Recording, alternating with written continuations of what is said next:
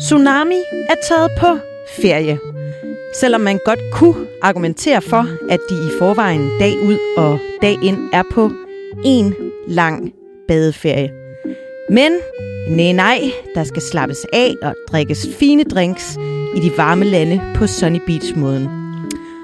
Flotte fyr Sebastian er taget til Spanien med sin eks, mens den lidt mere sofistikerede Chano er hoppet til Ungarn med sin bedste ven, som altså ikke er Sebastian.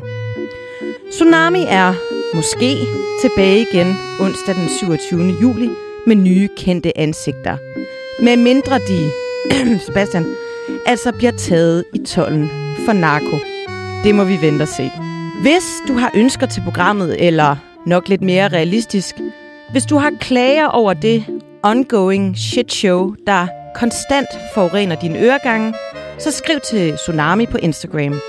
Husk, hvis du får dårlig mave på din all-inclusive, så er det bare os, der er skidt i din buffet. Ha' en hæslig sommerferie.